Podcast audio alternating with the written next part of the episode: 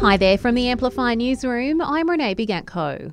The PM says Australians want to see more doctors bulk billing. It follows today's tripling of bulk billing incentives, with the change set to benefit multiple groups, including families with kids under the age of 16. Anthony Albanese says it'll make a trip to the doctor cheaper for 11 million Aussies. It will provide uh, an incentive uh, for more bulk billing from doctors right around the country and that's what we want to see. A police officer has suffered a significant leg injury during a training exercise in Goulburn. The officer had to be rushed to hospital after being struck by a flashbang. A critical incident investigation is underway. Prosecutors have decided to drop all charges against NRL stars former Raider Jack Wighton and South Latrell Mitchell stemming from an incident outside a Canberra nightclub.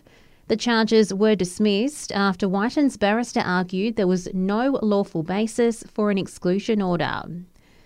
The Canberra Liberals are concerned the ACT isn't prepared for this bushfire season and they're calling for the Namadgi National Park fire trail to be reinstated.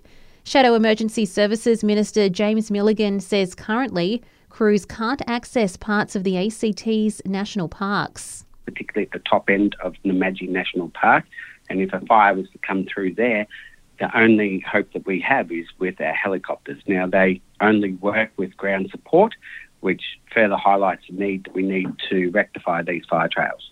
Not the news mortgage holders want to hear. The International Monetary Fund has urged the Reserve Bank to increase the cash rate, arguing inflation is still too high.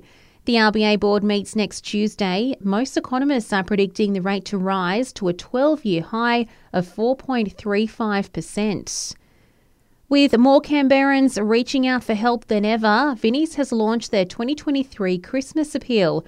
Organisers hope to raise $300,000 to help provide emergency relief to the ACT and surrounding region. This year has been a particularly difficult year for a lot of families and indeed um, people escaping all sorts of difficult situations. And we really hope that we're able to bring some joy to those families over Christmas. ACT CEO Lucy Honan there. And Matthew Perry's memoir has returned to the top of Amazon's bestsellers list following the Friends star's passing. And that's the latest in news. We'll have another update for you right here later this afternoon.